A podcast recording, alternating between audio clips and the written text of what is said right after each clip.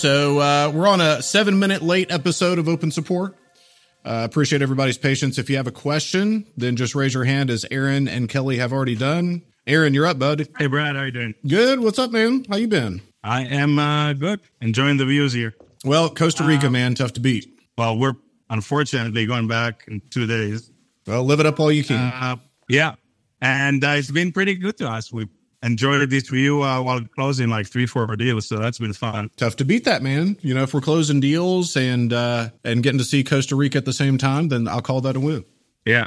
Okay, so we have a uh, deal that I'm I'm really I'm on the fence. I would love to get your feedback on. So ARV is 430 ish. It's a new build, 2022. It's a nice build, like nice finishes, stuff like that. We're getting it sub to a mortgage, uh, 406,000. Interest rate is 4.7. Walk away is 20. Repairs are zero.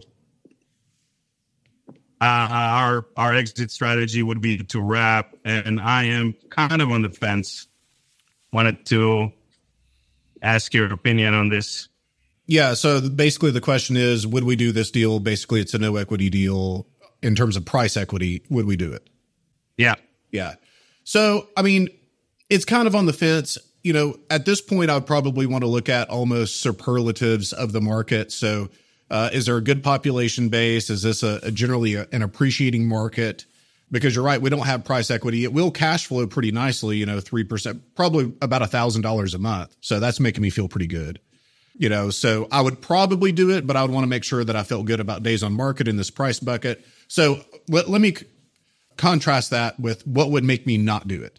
Okay. So if the average home price in this area was 130 grand and I'm at 430, I'm probably not going to do it. Okay. If I'm in a situation where th- this is a town of a thousand people, I'm probably not going to do it. If this is a situation where uh, I'm in an area that would be really, really difficult to foreclose, then I would maybe not do it at that point because then we're going to have to bury twenty thousand dollars as opposed to get it back on an owner finance deal. You know, if I have if I keep this as a rental, I'm going to bury twenty grand and probably not get it back, which I don't really want to do. So those are the things that I'm going to look at personally to decide, okay, is there something here that I like or not? And I think David Alexander really put this well. He said, what is the definition of a good deal? The definition of a good deal is a deal that makes your life better at the end of the day. And so, you know, is this going to make your life better at the end of the day? If it's throwing off a thousand dollars a month and it's in a good market, you can owner finance it, get your 20K back in a down payment from the buyer, and then be in a position where, you know, this thing cash flows for years, then yeah, I would like it. But if it's a really small town, if the median prices aren't there, then I'm probably not. So this is one of those just kind of it depends sort of answers. Okay, so this one is in Pensacola, Florida, kind of on the north side of town. Almost everything there is new development, and there's a lot of new development going on there. And prices are for new development there is 300 and up. That's kind of for that. I'm not sure as far as what's the uh, well. I know it's not a rural area, obviously. Sure. Um, not sure uh, how what what's kind of the process or how foreclosures go in Florida. Well, it's a long foreclosure And, uh, state. It's a long foreclosure state, but I do think that you could probably do a lease purchase on something like this for a year to make sure that they can make the payment and probably get the 20K back on a lease purchase. And I was actually thinking I wasn't even in my in my uh, kind of putting numbers on the paper. I wasn't even thinking like I wasn't. So they we're gonna sell it at four fifty ish, four fifty nine. That Yep. was kind of my thought. And then I didn't think of getting ten percent down, but I think we could get thirty thousand down and have about ten thousand um, profit on the front end. I don't know. You tell me if you think it makes sense.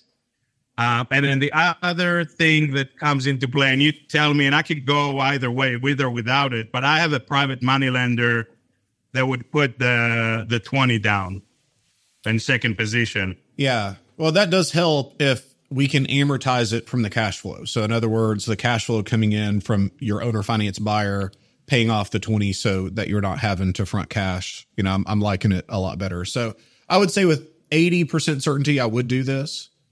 And, you know, the fact that, you know, what it has going for it it's going to cash flow nicely. It's a newer build, so you're going to get a better down payment than if it needed a lot of repairs. It's in a pretty good market. I, I do like the Pensacola market. We have done deals there. And the only thing negative about it that I can see is that it is Florida, which is a judicial foreclosure state if you own or finance this. I was just talking to a friend of mine Monday night from Florida. He's a private money lender and does a, a lot of, of, of private money loans. And he said, if I'm lucky, I can get a house back in five months if they know how to work the system, it could be a year to two years. You know, so just keep that in mind. So you're thinking, okay, so I guess just taking this like going big picture, you think numbers wise, this deal makes sense. What you don't like, or partially, I guess, is that it's in Florida, but then obviously we would not exclude owner financing in the state of Florida or in any other state that is long long foreclosure if the numbers are right. Correct. By the way, with my private money lender, our agreement is she'll get two points origination, 8% amortized over five years. That's cheap enough. So you'll never find cheaper private money than that. That's great. Well, never is a big word, but that's pretty darn cheap. Yeah. So basically, we will be uh, probably at 400 a month for five years and then would completely pay it off. No, for sure. So you're thinking basically, yes, go for it. Just uh, ideally sell it with rent to own or something like that. Make make sure you have a, a year with a tenant in place to make sure they're a good tenant. It depends on the down payment. If somebody came in with 50K, then I would go ahead and owner finance it to them. I wouldn't have a problem with that. If somebody's coming in with just 20, then I probably want to do at least six months on a lease purchase, maybe a year to make sure that they can't afford the payment before I give up, give up title. Okay. Sounds good. Cool. Appreciate your help, Brad. Anytime, man. Rock and roll. Love it doing deals from Costa, Costa Rica, baby. All right, Miss Kelly, how are you? I'm doing well, Brad. How about yourself? Doing well. I've, I've been anxiously awaiting a report on this uh, lake house deal. And yes, we have an update. We had it under contract two weeks ago. Just to run through the numbers again, mortgage, which includes 5,000 in arrears, is going to be a total of 255. Walk away zero. Repairs minimum is going to be 20 grand. On the high end would be 60. ARV, uh, I spoke with about five different realtors. ARV, they're actually putting at about 450 on average. That's cheaper than I thought. Yeah, it's, I, we were hoping it would be a little bit higher, but so we're actually going to be closing on it any day. So our our plan is doing it sub two. We're taking it sub two, and then we're going to do either retail or wholesale. So my question to you is is based on the the minimum rehab. It's going to be cleaning out. The whole thing's trashed. Basically, they just walked out, left it. So cleaning it out, painting the interior. It needs a new HVAC and power wash on the outside. So tops twenty grand there's a couple realtors said if you do like brand new kitchen, brand new bathrooms, all of that, we could list it 475, you know, maybe 485, something like that. We basically just want to get in and get out. But yeah. so my question is, is when we were there, we actually viewed the property.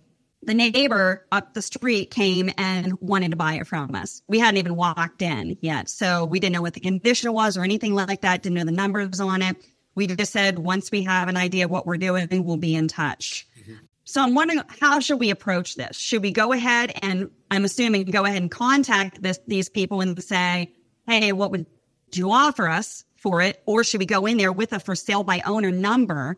And if they don't want it, try listing it for sale by owner for a while because I know the market is there's nothing on the market in this area from what realtors have said that are, that's, you know, in, in a lower price point that's not five, six hundred thousand. Right. The people who want to buy it are empty nesters. They're looking for something to downsize in, and that's more or less what we're getting. Or at what point should we go ahead and do a minimum rehab and list it with a realtor? Right. So a lot of times I'm willing to sacrifice some profit for speed. So in other words, you know, it's much, much better for your business to have three turns on the same capital per year than just two. So, you know, it, it, let's say your entire bandwidth of purchasing is one unit per year, uh, one unit at a time. Then what I'm saying is it's much, much better for us to make $40,000 three times than 50K twice.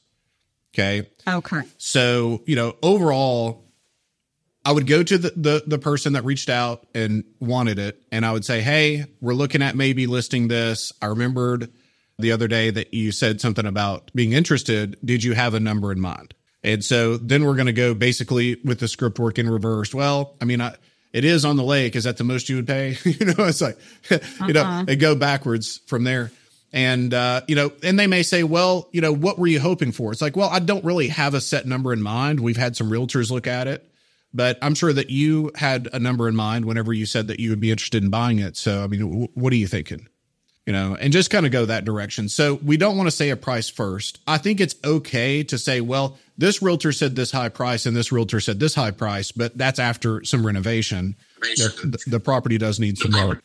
So I think that that's really the next step that I would do. And then from there, if they don't take it, then I would look at, okay, what do we really have to do to get this to market? Right. But I'd want to do the, really the, the least amount possible to just turn the money, especially when you have this kind of equity. You know, like if yeah. the guy told me, Hey, I'll give you 375, I'd say, well, I mean, I am leaving, a, but I would do it. you know, I wouldn't just okay. jump on it, but I would do it. You know, so around 100K, if I can clear 100K on this deal and just not touch it, then I would look at that as a win. You can take that capital, put it back in the business and start to churn. And that's kind of the direction that I would go. Okay. So my next question is, is from what I read up and what some of the realtors have said that in, if somebody is going to finance it, they're going to have to get a new HVAC in it. So like I know we should paint it, clean it out, you know, power wash it again, because it's a mess. But in regards to something like the HVAC, should we go ahead and just put money into it to do it that way in case somebody is financing it? Or just don't even do that and that's where we would you know just work with the deal and say hey you know you will take some money off of it if you go ahead and buy it. Yeah so how do you do things like that that are required by the lenders? Yeah so good question so basically how much in repair do we do for a potential buyer that may have a financing issue with the appraisal so now, obviously, I don't think this thing's going FHA, but if it's you know VA or whatever, then they may require in this area uh, an HVAC unit. I would rather negotiate that whenever I had a buyer that needed it versus put it in and then we get a cash offer anyway that didn't need it. You know, so like as much as I can keep from fronting okay. cash into a deal, then that's what I want to do. Right. So I'm going to wait. And like we have one right now in Jacksonville where buyer came in and said, Hey, I want it, but you know, it looks like I'm going to have to get a new roof at this price, would you do a new roof? The answer was yes. You know, I knew that roof was going to come up anyway, but instead of me putting it up there, the buyer feels also like they won. You know, like they asked for something, we negotiated it. Mm-hmm. I knew I was going to have to pay for it anyway, but now the buyer feels like they got to win. Right. So, and also in home inspections, whenever me and Tony were, were running rehabs ourselves, we would leave stuff undone in the house for the home inspector to find for the buyer to negotiate that were minor items just so that they would have something to negotiate and feel like they won as opposed to having a really clean home inspection. They're like, well, I know I should ask for something, but all of the stuff is super trivial. So like the GFCIs, we would never do. You know, we we would you know just really piddly stuff. You know, so th- this is mm-hmm. kind of the situation that I'm feeling on this. I'm not going to front cash into this deal. I'm going to buy it. I'm, I'm going to go to the neighbor first, tell him, hey, we're going to go, on the market here in a couple days. But if you have a number in mind, we're, we're, we're happy to entertain it. We'll take a look at it and then see if they take it. If not, then I'm just going to maybe clean it out, make sure it's safe, but that's it. That's it. So not even paint it. No. Okay. Okay. All right. So next, the last question is, is what would be the least that we should take for this in regards to what the ARV is and not having to put any money into it? Well, that's going to be a tough question Obviously, to answer. That'd be great if we could get 375. Yeah, uh, that's going to be a tough question to answer, but I'll tell you how I'm going to look at it in terms of thinking. So I want my rehab to two and a half X the value. So at the point that I start to get to where that's not going to happen, then that's where I'm going to start, stop the rehab. And that's really going to depend okay. on the area, you know, the price ranges in the area. Because like, as an example, I say this all the time, like a house in East Nashville may need a certain type of condition that a house in Dothan, Alabama doesn't. It could be literally the same house and even the same exit value, but the buyers in one area command a higher quality than an, an, another area. So you really just want to look at the comps in the area. And I would say even okay. by price range, these comparables may not even be super comparable to this one because this one's on the lake. So I'm not going to just look at, at lake homes, but I'm going to look at, okay, at a 450 exit, what do these properties look like? Are okay. they quartz, new cabinets, you know, all white everywhere, new flooring, you know, completely renovated, or are they just pretty okay? Right. So that that's what I'm going to do. But for whatever reason, I don't think that's going to happen here. Okay. Okay, great. Thank you very much, sir. Appreciate it. I'll keep you updated. Yeah, please do. Love it. All right. Yeah, if we can clear 100K, we're good on that. We're good. All right, Todd, what's up, buddy? Hey, how's it going? Good, buddy. How you been? I'm good. Besides, my throat started bothering me a couple days ago. So if I sound weird, that's why. Well, that's okay, man. Everybody's been sick this year. Yeah, it'll go away in a couple days. Uh, so yeah, basically, I'm just trying to nail down my marketing strategy. I'm kind of in the place right now where it's kind of like the calm before the storm, I guess, because yep. we haven't quite got the PPC up. We haven't quite had like inbound leads yet. So I'm really trying to, obviously, you know, like I have like past timelines. So I want to hit the ground running and I'm trying to optimize what does that strategy look like as far as acquisitions. So besides PPC, what should I be doing or what could, could or should I be doing to supplement the pay per click? Uh, whether it be like you know, calling for pre foreclosures, different stuff like that. And if you would recommend me to do direct to seller outreach, what would be the best list or what would you do if you were me? Yeah. So I'll go in reverse order. If I was going to do outbound, it would all be to pre foreclosure. So when we do outbound, we have one person doing outbound right now, Jim, uh, and he has a call in the apprenticeship on Fridays where he literally will call people while he's on the call uh, and show you how that process works. But that's the only list that I would call. I mean, it's public record. They're in the big five motivators, and there's a timeline associated with the need to sell. Whereas a divorce kind of has a timeline. Health and safety, sometimes it does, sometimes it doesn't. Inheritance situations oftentimes don't. You know, those can go on for years. But pre foreclosure, like we've got one right now in Tennessee where this seller has ghosted us. We have it under contract. They tried to sell it to somebody else who's a friend of mine. I reached out to him, said, Hey, we have this under contract. He said, Hey, no problem. Now the guy's tried to sell it to somebody else, and he the, the price keeps going up. We have it for 180. Pat was paying 200. Somebody else is paying 210. And you know they're, they're trying to get around us, but we have a memorandum, so it's like we're not going anywhere. But the reason that they're trying to get this done quickly is that they're in a position where you know they have a foreclosure date. So I would only do outbound to pre foreclosure. Now, um, the other, but that presupposes that I would have you do that anyway. Now, here's the thing. Yeah. You know, there are people here that are in the apprenticeship. There are people that aren't because uh, this is open support really to anybody that wants to to jump in. But here's what I would say: as I know Titan's situation. We've had conversations, and I would tell you, man, like PPC is going to be enough to get you where you want to go. I would not complicate things with trying to figure out two different processes at the same time when I know that this one's very, very efficient. Does that make sense? Yeah, that makes sense. I would imagine that PPC is going to be more variety of people. It's going to be one of the big five motivators if they, if they do have a motivation. Where if I'm calling a list, it'll be just you know foreclosures. So, do you ever see that being more complicated for someone who's new as far as like how to handle different different inbound situations? Not really, man, because the process really remains the same. Like what we really try to to train on in the curriculum is understanding the emotions around the situation. You know, so like the main emotion around divorce is distrust. So that you have to understand that if somebody reaches out to you that is in a divorce situation, you have a, another spouse that you haven't spoken to that you almost have negative rapport with because you know Jill called you and John didn't, and now John is thinking, well, what did what's Jill doing on the side? Who's this person that's going to buy the house? You see what I'm saying? So like navigating that, and if you're in an inherited situation, a probate situation, it's one of two things. It's either grief or greed. You know, so either people think, oh my gosh, I, just won the lottery because grandpa died, which is awful.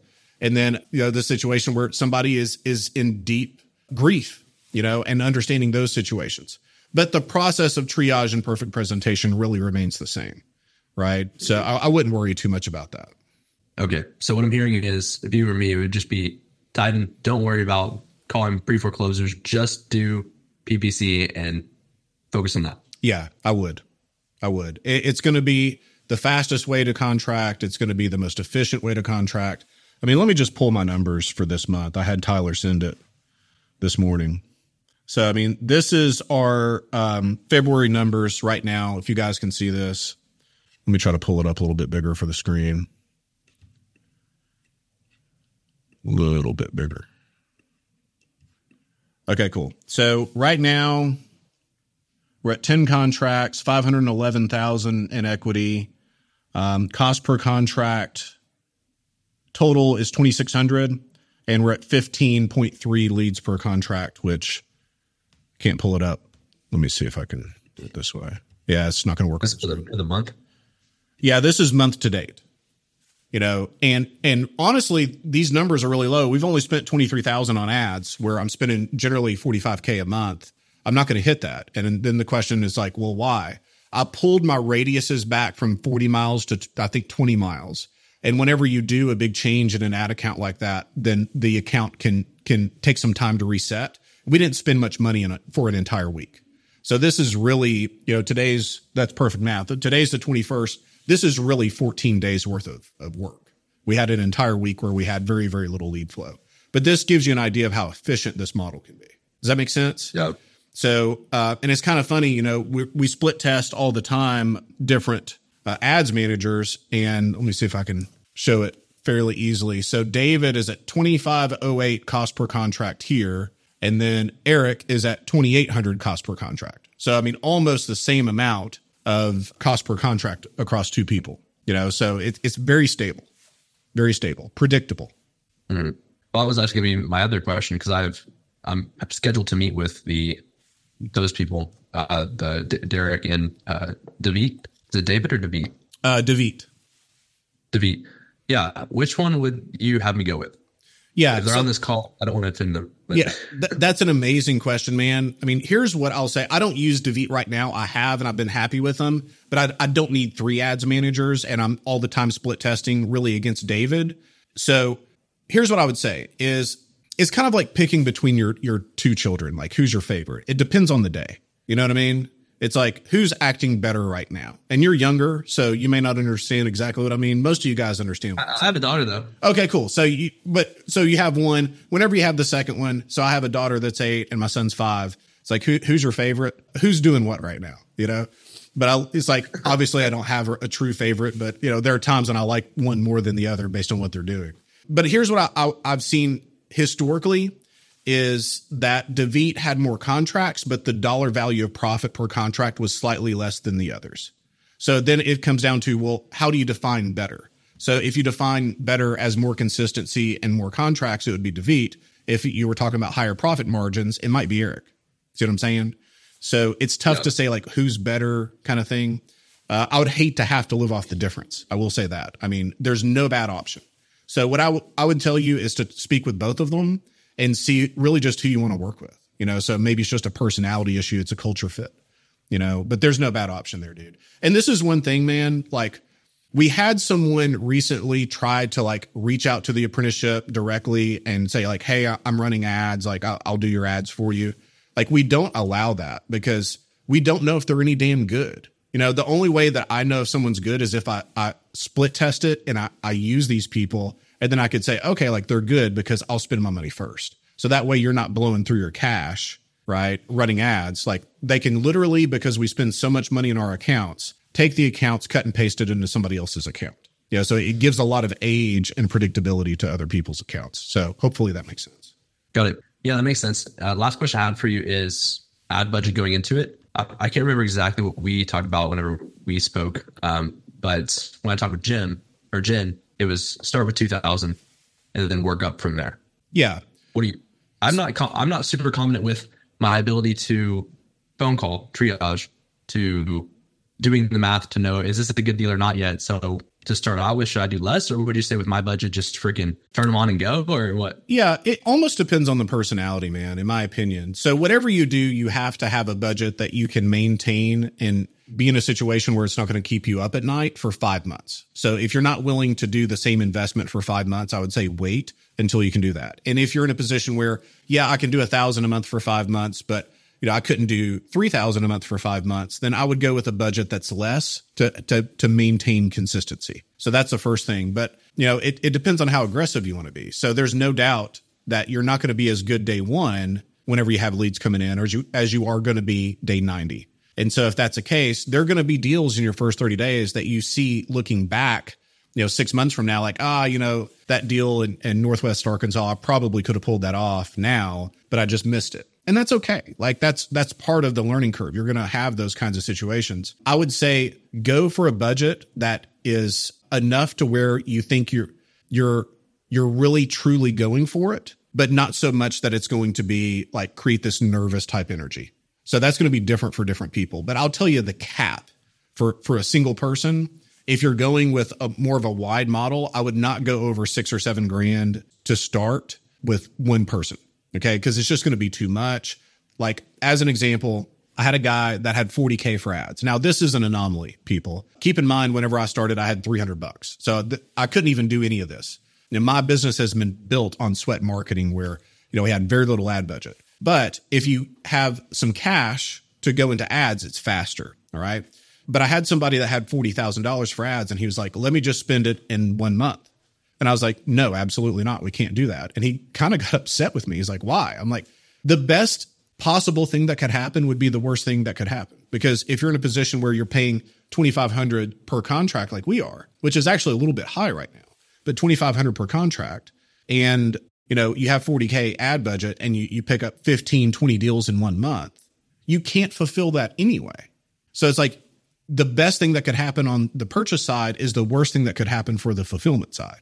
So, you know, if you could do two, three, four, that's a great budget. Uh, if you want to go five, that's okay. If you start going six, seven, I'm like, uh, we're we're going to redline pretty quickly. And at that point, I'm going to say you need to have a warm bench on hand, which we've already talked about. You know, I, I know that you have that. So um, that would be up to you, but uh, do as much as you can to to feel like you're going for it, but not so much that it creates anxiety.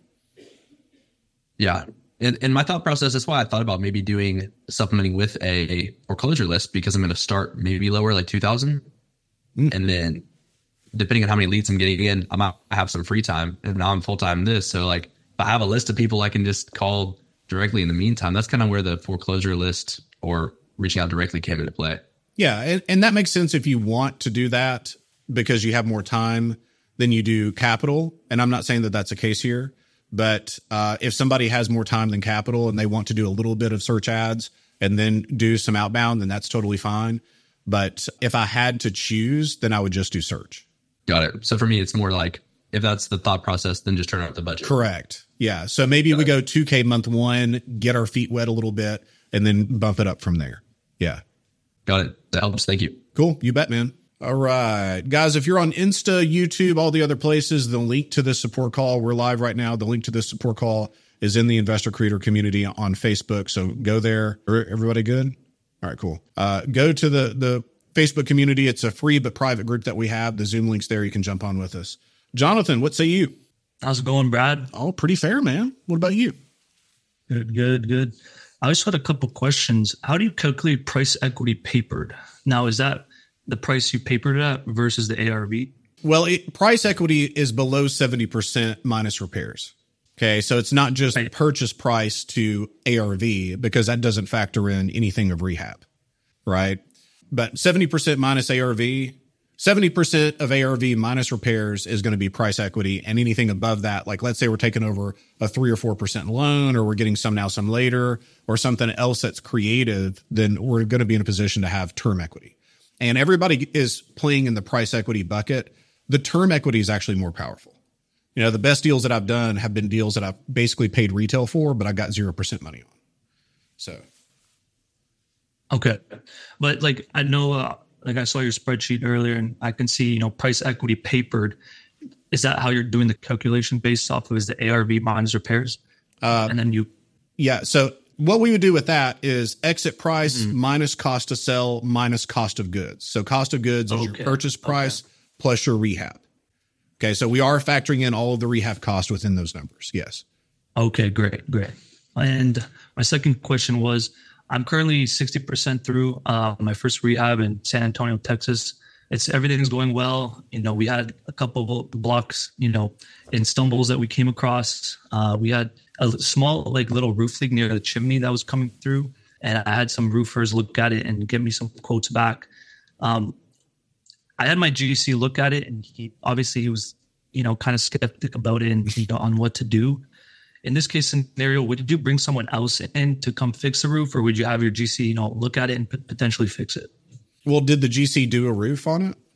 No, he didn't. Okay. I would have the, my GC look at it, and if it if it's okay, then the GC can give a letter. And if there's a home inspector saying, "Oh, this is a problem," a GC here's the basic hierarchy. So you have a home inspector that gives a report but disclaims everything and basically says, "We don't know anything about anything." If you want someone to look at a roof, get a roofer. If you want someone to look at a, the plumbing, get a plumber. You know everything. So then above them is a GC. So a GC letter will trump a home inspector, generally speaking. And then a structural engineer will trump a, a GC. So sometimes we've had home inspectors say, oh, potential structural issue. We have a GC go out, write a letter. The buyers are appeased. I have a state licensed third party that says it's okay, that knows more about construction than a home inspector. Okay. So that's kind of the hierarchy there. But I'm, I would be fine with the um, the GC doing a letter and taking a look at it, and if it needs repairs, getting a bid on it for sure. Okay, yeah, that that's my initial thought. You know, if you can fix it, because the roof's in pretty good shape for the most part. I mean, it could just be something like near the chimney, which is like just might need some like uh, cement sealing or something like that. But I don't think it's anything crazy. Yeah, and chimneys leak, man. It's just like yeah. part of their nature. Okay. And another question. So I had papered a deal the mortgage walkaway together is 81. Repairs are around 45 to 50K. ARVs around 175 or 180. Now, in this case, I know I'm like tied up with this my current project in San Antonio. You know, it's it's got deep equity in it, around probably 180 to 100k on it. Um, I know that you know we cover materials for for what we have to pay, I and for my San Antonio one, I actually had obviously lenders cover, you know, the purchase price plus repairs. Uh, we had that covered, but we still have to come out of our pocket for the materials, right? Until we get draws. So, so have you ever seen it in the past, or when you've done repairs, like have your lenders paid for rehabs, or like you had to come out of pocket every time? No, I mean, but but I didn't start off that way. So today, what it looks like is our lenders will fund 100%. Now they may want to do draws, and that's fine. It doesn't bother me at all. But the lenders fund 100% of purchase and rehab. Okay, yeah. So that's what we had for our, our property right now, in which we're doing a rehab on. My question is, you know, if I can't, you know, support the rehab on this deal, would I like wholesale it, or what do you recommend doing? So is it a bandwidth issue that you wouldn't be able to support the rehab? Like we, we just don't have enough time or is it a capital issue? It would probably be a capital issue, you know, from, you know, capital being spent on marketing, what we're putting into our San Antonio, Texas deal, which is, you know, 40K rehab. Um, you know, that we want to get on the market within the next two weeks. Gotcha. You know, to free that capital up and then, you know, turn it into the business. Yeah. So a couple of thoughts. Number one, if we're having to at this point in the business put capital into the purchases, you know, purchase and rehab, then I would want to spend some time really building relationships with people with money that that need a good safe home for that capital. Okay? So, I mean, I feel like after doing a handful of deals, we should be able to go and raise the money to where um, you know, people are going to feel secure with what we're doing. Okay? So either that or tap a second position lien on your rehab in San Antonio to pull that 40K back out to, to go back liquid. So either one of those options I'm good with. And that's kind of the direction that I, that I would want to go because I mean, there's no way to scale a business. Like we talk about this in the scale program all the time. Like there's no way to scale a, a business in this industry based on your own capital. And we've had people that start off with like two, three million dollars in cash, which is a lot of cash but they think, oh, I don't have to go and raise money because I'm in a position where I have this money. And that's not the average person right. that comes here. But they always end up spending all of it because if you're talking about a deal like this, you know, you're spending 120, 150K a whack. Once you get good at purchasing, which we are, then you're going to have a capital problem at some point anyway, you know? So uh, it's just better to go and build those lender relationships. And then once you do that one time well, you never have to do it again. Like I've never I had to raise money one time and I did it with the right person. And he funded me everything for about four years. And then he got in a position where he couldn't, I can't say that he couldn't handle the our volume, but um, he was buying more notes than doing private money loans. And so we still sell him a note every once in a while. But, um, you know, at that point, I had such a great reputation that, you know, and I could show a case study. Hey, I did 51 loans with this person in one year. He can vouch for what I'm doing. Are you in a lending position? You see what I'm saying? So Right. that's going to be the most important thing as you scale is being able to have people that have capital and believe in what you're doing. Right. And, and yeah, I, I'm a firm believer of other people's money for sure. OPM. yeah, Um, you know, just building those relationships and also having some skin in the game. You know, I, I think that's that's a part of the process for sure. yeah. So is that helpful? Or- yeah, for sure, for sure. I was just kind of, if I need a 45k on this know, rehab, you know, I can definitely get a lender for this deal. I don't think that's an issue. Yeah. It's just about covering the rehab costs. So Right. that is just my only issue. Yeah, I And mean, if I'm gonna go pull a second, you know, second position and take equity out of my San Antonio deal, then you know that's something I can look at. Yeah, but I mean, honestly, this deal is at 72%. I mean, I, I would not pay cash for this anyway, but let's say it is below 70%. I guarantee you that you can find people that will fund the purchase and the rehab and let you roll. You know, that that's just Okay. what that's what we've got to do. Okay.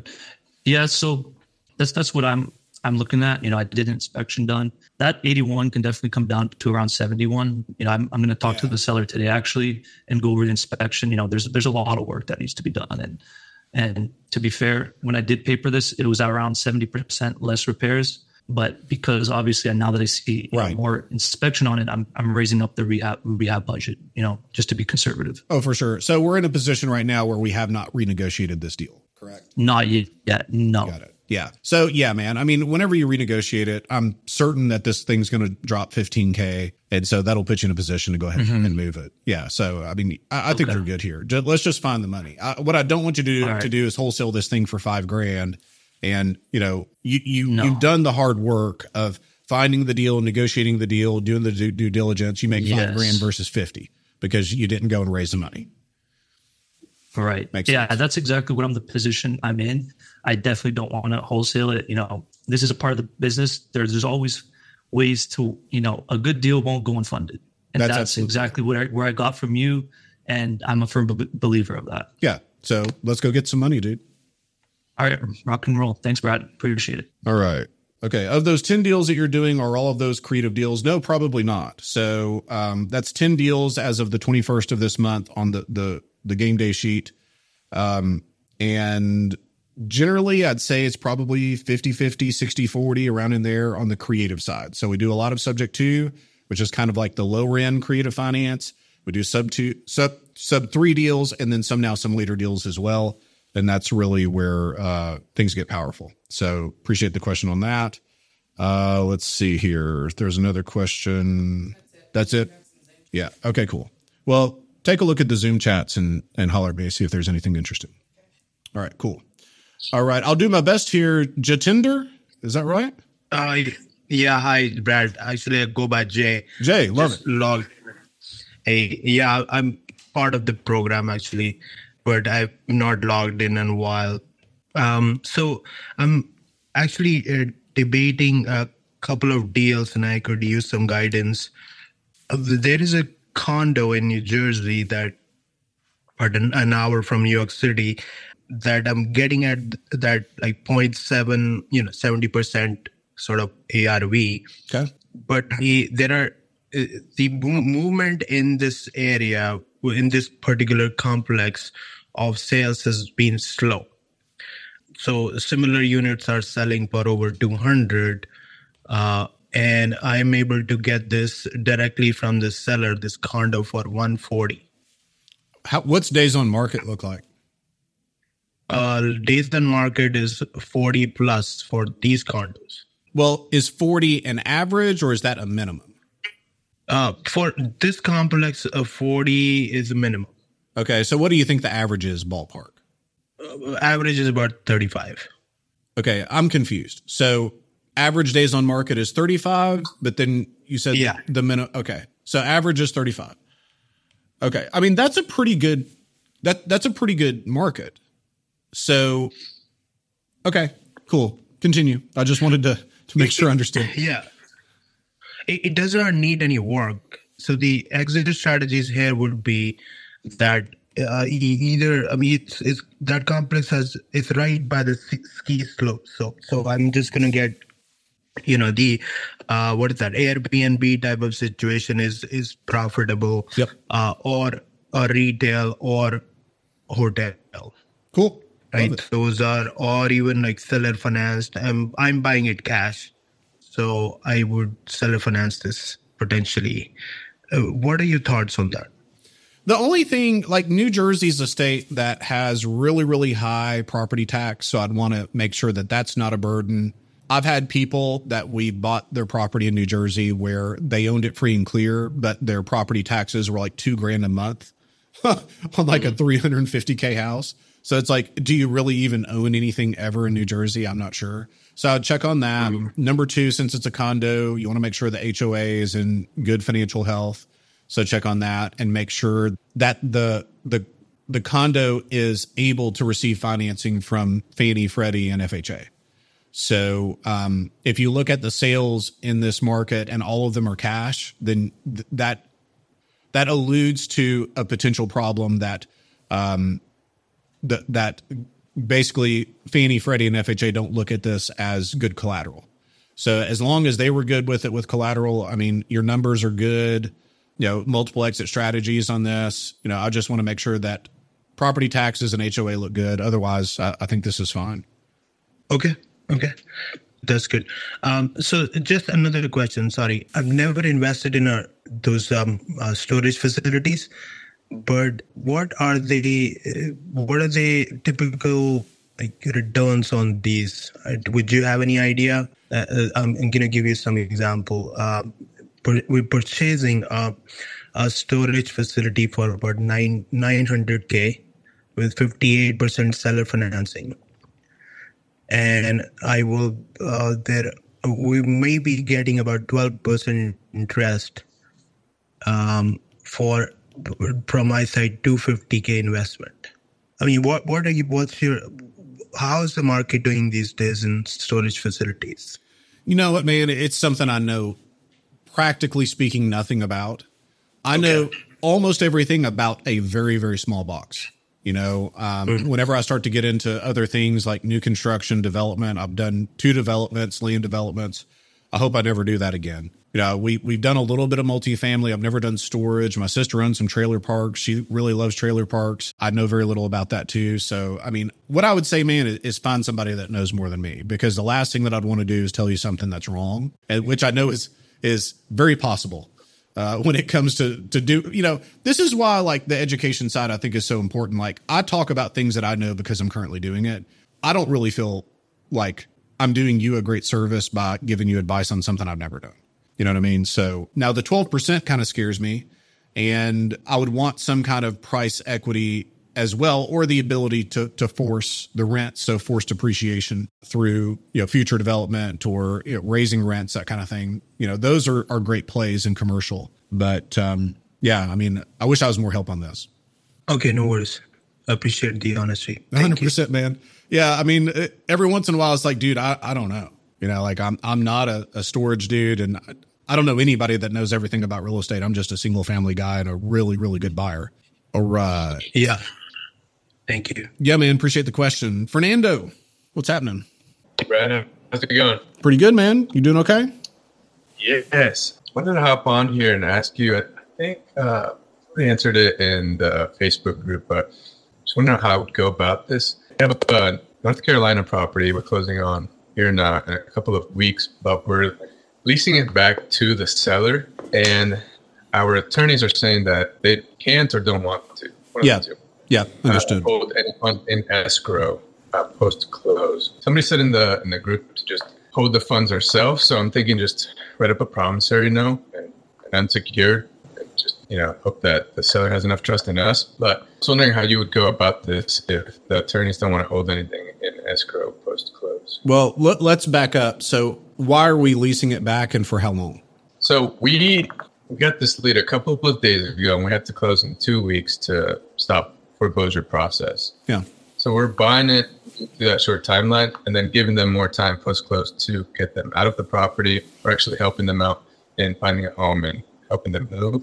So we're buying it so quickly that they just don't have enough time to Okay. Move out of the property. So it's not really a lease back, it's more of a delayed possession. Fair? So the difference is we're not leasing it back to them for six months or a year. We're just not getting possession at closing and then you know, they have X amount of time, a week, two weeks, maybe 30 days to vacate the property and give you possession. Just some understanding. Okay. Is that correct?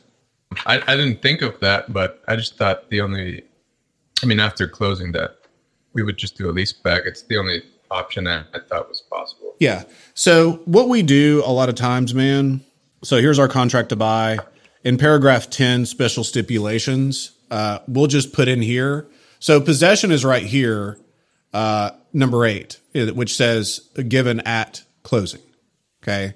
So generally speaking, it says that we we get the property at closing, but that's what you're saying is correct. We sometimes have situations where we can't get possession at closing. So pre foreclosure being one of those.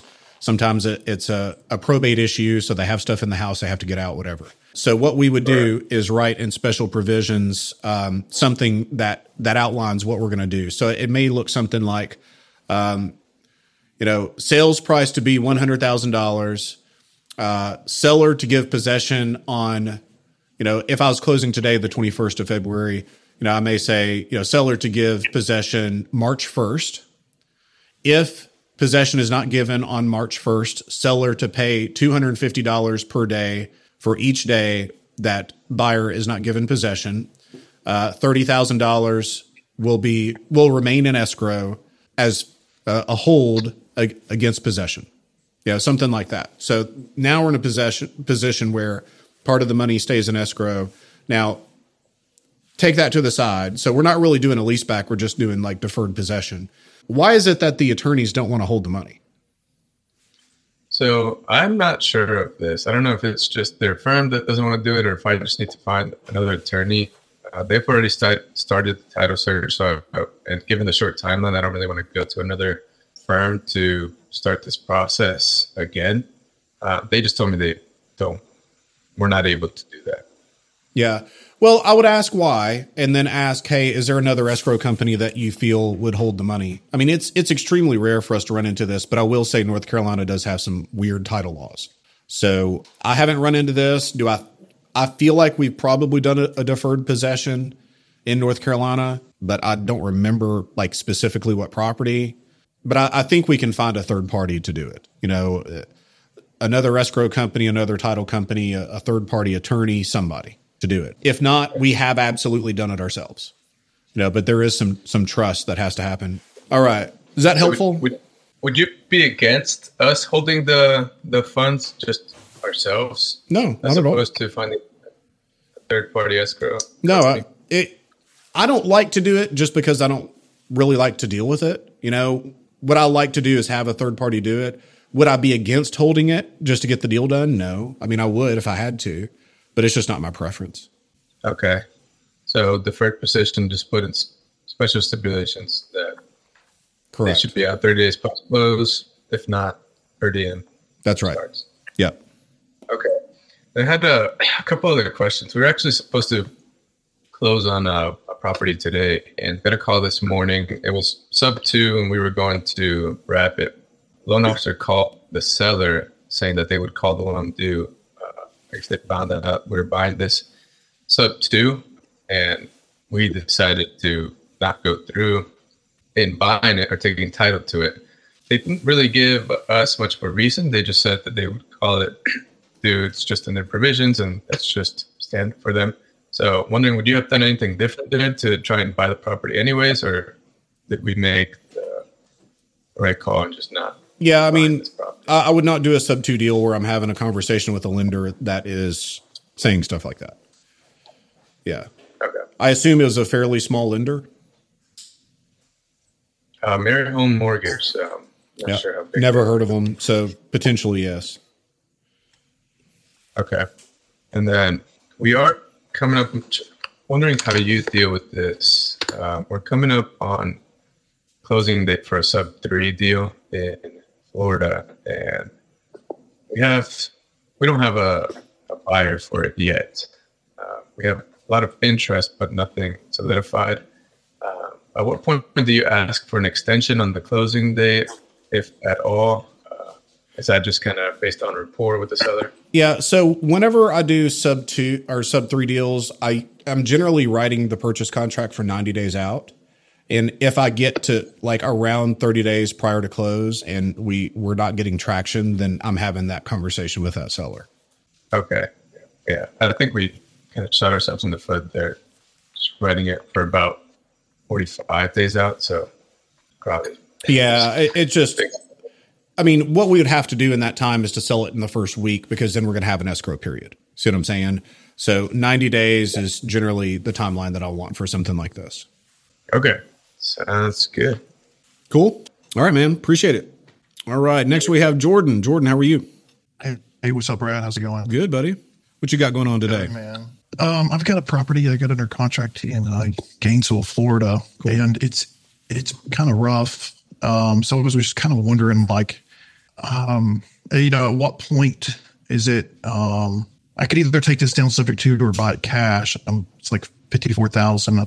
Realtor said we could probably easily get one fifty out of this. You know, if we've you know fixed it, but it probably could easily. It's like nine hundred square feet, so probably could use. I don't know. I'd say good thirty grand to uh, get it right. I guess at what point do you um, infuse the 30 grand and or just or or I guess what's the number or, or you know relative to the project of how dilapidated you would uh, still sell it as is?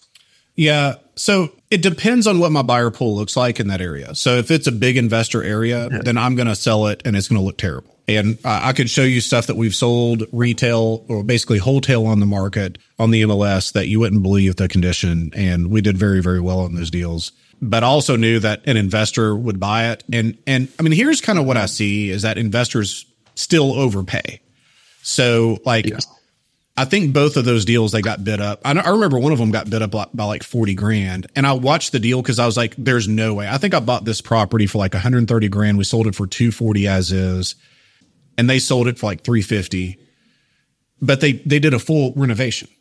And I'm like, there's hmm. no way that they're going to make any money on this. And and I I don't know what they did unless they stole all the material and the labor, but I suspect they didn't, you know. But it really depends on what that end buyer looks like. If this is a, a you know starter home neighborhood where you have you know like your first time home buyer like that kind of thing, and that's all it is, then I mean it's going to be tougher. See what I'm saying? It's kind of it's kind of in a it's kind of in a rough area. So I'm not sure. Should I just I mean, would you just um, prefer just getting rid of this? Just say I could either wholesale it, I could. This feels it. like it. Now, is it livable without the 30k?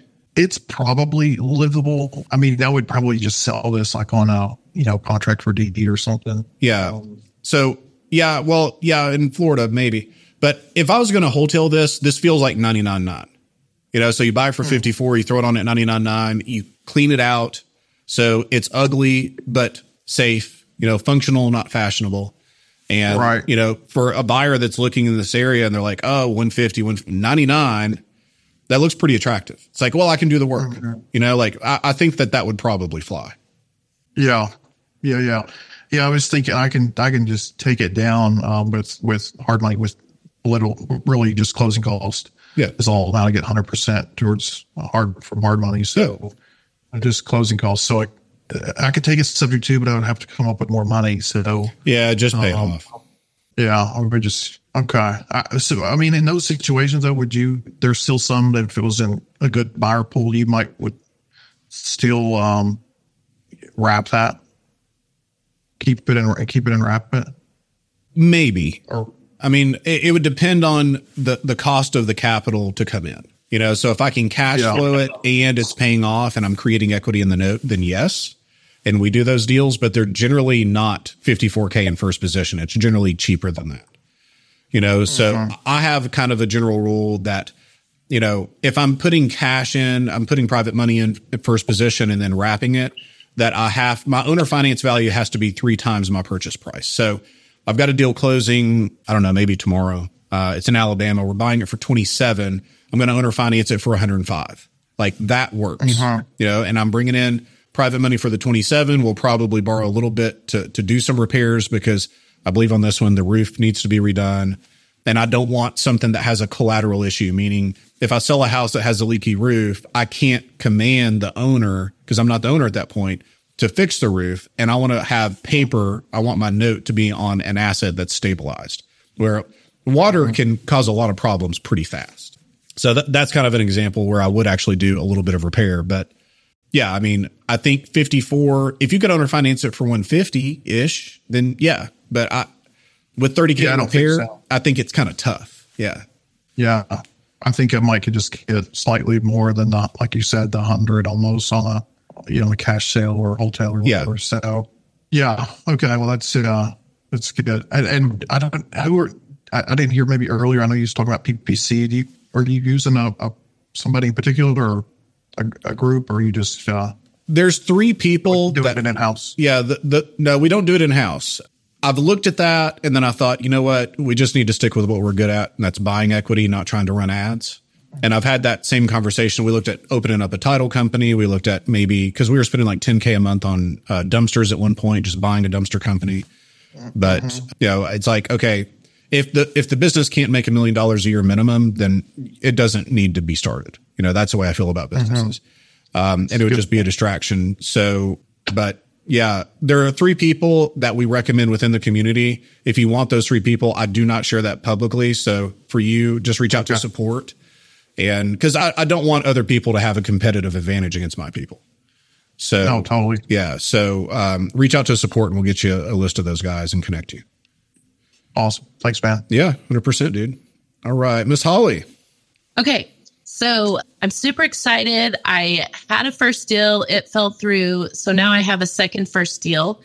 The lady called me back this morning and I just need to know what to do because the numbers don't look good um, and I'm not sure where to go. So do you want to hear what I have? Yeah, let's do the numbers. Okay, so the mortgage is 157, walk away is 100. Repairs, she said it just needs paint. It's 2100 square foot house. Um so I don't know how much paint costs. Well, uh, almost all 2,100 foot houses need at least 10 grand. So we'll just call it 10. Okay, that's what I'd kind of figured. The ARV is about 300 and the arrears are 10. And she also wants to stay in the house. She wants to rent for 2 Yeah. years. Th- this falls under. So I have an eight year old daughter, Yeah. and uh, she really wants a flying pony. And I told her, "Hey, I get it. Like I, I want a flying pony too, but they don't exist." And so this this kind of falls under. Uh, she wants a flying pony. You know, it's like Yeah. I want all my cash, and I want you to rent it to me. And you know, it's like you know, you, you can't have everything. So for me, this would be a pass.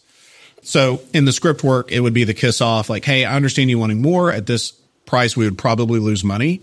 So I tell you what, if something changes, why don't you give me a call back and we're happy to look at it, you know, and see if they come down. Because 100K walk away on this, like, this is in the smoking crack realm. Like, they're smoking crack. Yeah. so, uh, would you ever rent back that long of a period of time? No, no, Yeah. especially if someone's in pre foreclosure. I mean, it's rare that I have like hard, fast yeses and nos. It's almost always, well, it depends. Like maybe if the deal is no. And the reason for that is there's really bad case law in a lot of states where an investor uh, buys a house from a seller, especially if they're pre foreclosure, lets them rent the house long term. And then the seller ends up coming back and saying, Oh, I didn't realize I was selling the house, you know, Oh, and, yeah. and they beat the investor in court. So Mm. the investor has to give the house back, pay a fine. I mean, I've seen some wild, wild things happen. So I feel like it's just much easier to just have clean, easy transactions. You know, somebody wants to sell. Do you want to stay in the house? Hey, is there a way that you can find to raise the ten thousand dollars? Like that's what I, I would have the conversation with them. Mm-hmm. Try to keep them in. Okay. Cool. All right. Thanks. Yeah, love it. All right, Miss Shannon, how are you? long time no talk to. It's been a while. Where you been? Life been life That's that settles everything. Yep, pretty much. that covers it all. Yep. Okay. So um, I have this property in South Carolina that I've already got it. It's a subject to numbers are let me see. The mortgage is 126. The walk away was 20. I have put five thousand into the house, and then the ARV is two forty. Beautiful. So this was a retail deal, but when I got to the house, I I ended up having to clean out the house, tradition, you know, that kind of thing. But I had to replace the carpet in the house. But I, honestly, I could tell you, I did not want to replace the carpet in the house because I had too much going on. So I've been having buyers come into the house recently, and I'm just like, I got to replace this freaking carpet.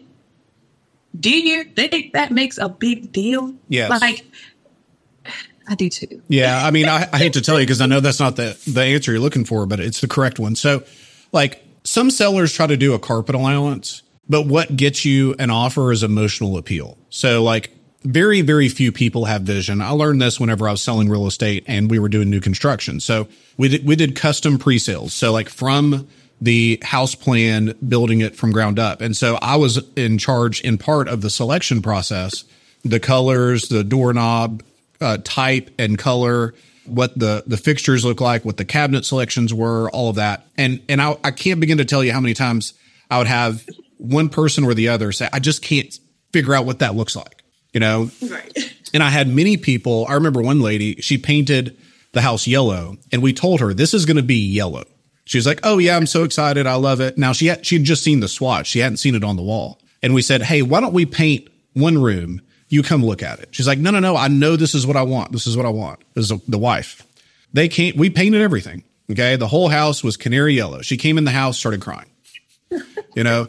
So that said, I would prefer to do carpet allowances, but we don't. And I, the reason that we don't is the carpet smell makes a difference. It looks better. It looks clean. Yeah. You know, people get excited about it. You know, it's new carpet. They think carpet costs $18 a foot when it costs a dollar. You know, so So I got an offer on this property, and I'm gonna tell you now that the carpet is absolutely disgusting, right? But I did give a car, I gave her an allowance um for the carpet, and I really did have plans on getting the carpet done. But the offer was 190 because the house needs work. The house needs carpet and paint. Well, but people can't see it. That's what I'm saying. They think that might cost 50 grand. Mm, And they think, well, maybe I My can get a realtor deal. was the same way too. She was just like, "Well, I'm not sure," and I'm like, "Girl, you're supposed to be my realtor." No, they all work for the commission, hun. They all work for the dollar bill. So whoever's paying the dollar Eh, bill, is which is the buyer, okay, because they're buying it, they're bringing the cash, they're getting the loan. Yeah, I mean, they all work for the buyer. Okay. Once you have retailed this out, I don't think the um buyer, the person that I work from, is not somebody that I would want to keep um a subject to, to be honest. But do you think this was a retail Yeah. uh, deal? I would have retailed it. I mean, it didn't need much in repair, and you're going to have deals that are lower equity positions that you can keep. Like Aaron's deal that we talked about at the very beginning of the call. I don't know if you saw it, but he had a deal that was really razor thin equity wise, price equity, but it's going to cash flow a thousand a month. So those are the deals that we want to own or finance. We can't go retail with them. You know, and- Okay. and the cash and the business churning more ads, more infrastructure, more labor is going to create more long term assets. So um, I would much rather retail this and move it. Yeah. Oh, okay. So, um, part two of my questions. I basically was running ads, and I don't know if you know, but I was kind of let go of the ads. So that's where I've been at recently. you you don't see me on these phone calls because I'm restarting my ads. So I haven't even gotten new deals yet. I'm restarting every. I'm, I feel like I'm starting all over. Well, I know you're doing pretty well because you're posting in the group. So shoot me an email and let me know how, how I can help. Yeah, I'm gonna shoot you. I wanted to tell you the whole story. I don't know if I sent it to you, but I'm gonna send it to you. Yeah, send it to me. I'd like to hear. Yeah, I'm gonna see. You're gonna laugh. But I don't know if that's good or bad. okay. All right. Well, I'm gonna retail this out because in my head, I started. I guess I started got that one offer, and it started playing with my head a little bit, and I was just like, "Well, should I own the finances citizen? Give No. me a couple of dollars." Then I got the uh, quotes, and I was like, "Okay, well, don't gonna just do it myself." Yeah. So- No, I mean, we're doing paint for like $3 a foot with the labor and the material, something like that. Amanda would know. So, I so got the I got the house painted. okay, cool. And then carpet. I got the like, house painted though, except for one room. Yeah. And that's the kitchen. But the kitchen was absolutely fine. Like the kitchen is in excellent condition. Cool. And they was just like, well, the kitchen doesn't match. Well, they're just they're just does. It's just not as fresh. Yeah, that's stupid. Okay. Yeah. They, I- they got in my head a little bit. So I was like, let me just ask this with somebody else do retail or would they try to find another investor? Yeah, I mean, if I start to hear that from a buyer, it's like, well, it's totally understand. It sounds like this is not the house for you. That's how I feel. That's how I feel. I don't, I don't care. you know, like there's going to be another I buyer. really don't. yeah, And it's been on the market for maybe at, at 12 days. Like, no. yeah, no, No. I, I wouldn't even respond to days the on market and is uh I, I told her don't respond, but then they got into like a back and forth and I'm like, don't even respond. So he sent the second message and it was two hundred thousand. I'm, I'm still not responding to them. No, try another three times at that rate, and I'll respond to you. you know, come in at two thirty, and you'll get an answer. You know, Then you don't get a response from me. yeah. So, like, I'm generally, you know, three percent wiggle room in the price, something like that. I mean, that three to four percent is kind of like a national average. If somebody comes in below ten percent, I don't respond. You know, Okay. and it's just I, I may send a formal rejection just so that they know what my answer is, but it's like, no, I'm not countering you. I'm not going to counter. Like That's what my realtor wanted me to do so bad. She said, Well, can we just counter? And I was like, How about we just ignore? She's like, I don't want to because I've worked with this realtor before. I was like, Well, you deal with it. And that's when she got into the back and forth. But you get into a back and forth with something that, that gave you a headache and I was asleep. So yeah, good luck. yeah, yeah. Yeah, no, no thanks. Okay. You have a nice day. Cool, good to see you. You. You bet. I'm gonna send you like an email right now. Yeah, shoot me an email. All right. All right, Biagio, how's the legal world in New York today?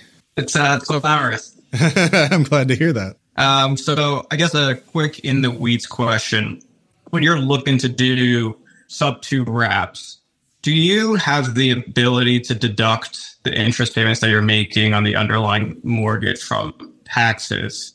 And if not, do you ever take that into account when trying to calculate, you know, whether or not it's a good deal or not for you? Yeah, so the answer is yes. What the IRS says is not who is on the 1098, but who actually pays the interest that gets the, the deduction. So the first year that can be a little bit tricky. Like let's say I buy a house at the end of June. Well, technically they have six months worth of that deduction and I'll have six months worth of that deduction. And you could kind of amortize it and try to get it down to the penny. We don't. We just take it 50 50. You know, if it's the, the second month of the year, we'll give them one six. We'll take five sixths. All right. But you can absolutely deduct that because it's who pays the interest, not who's on the 1098. That, that's helpful. That's all. That's all I got. Cool. Love it, man. Uh, thanks, Brad. Yes, sir. All right. Jeff, how are you? Uh, doing good. How about yourself? Doing all right. What you got today? I had a question. I had an investor call me earlier that has this property that they went in and uh, fixed up, and uh, he has it as like a seller finance. But I think he's kind of had a little bit of a hard time selling it, so he ended up calling me and uh, asked me if it's something I'd be interested in. It. Um, he's gone in, redone everything inside and out, new roof, heat and air, Uh, everything. Such a bad idea, but go ahead.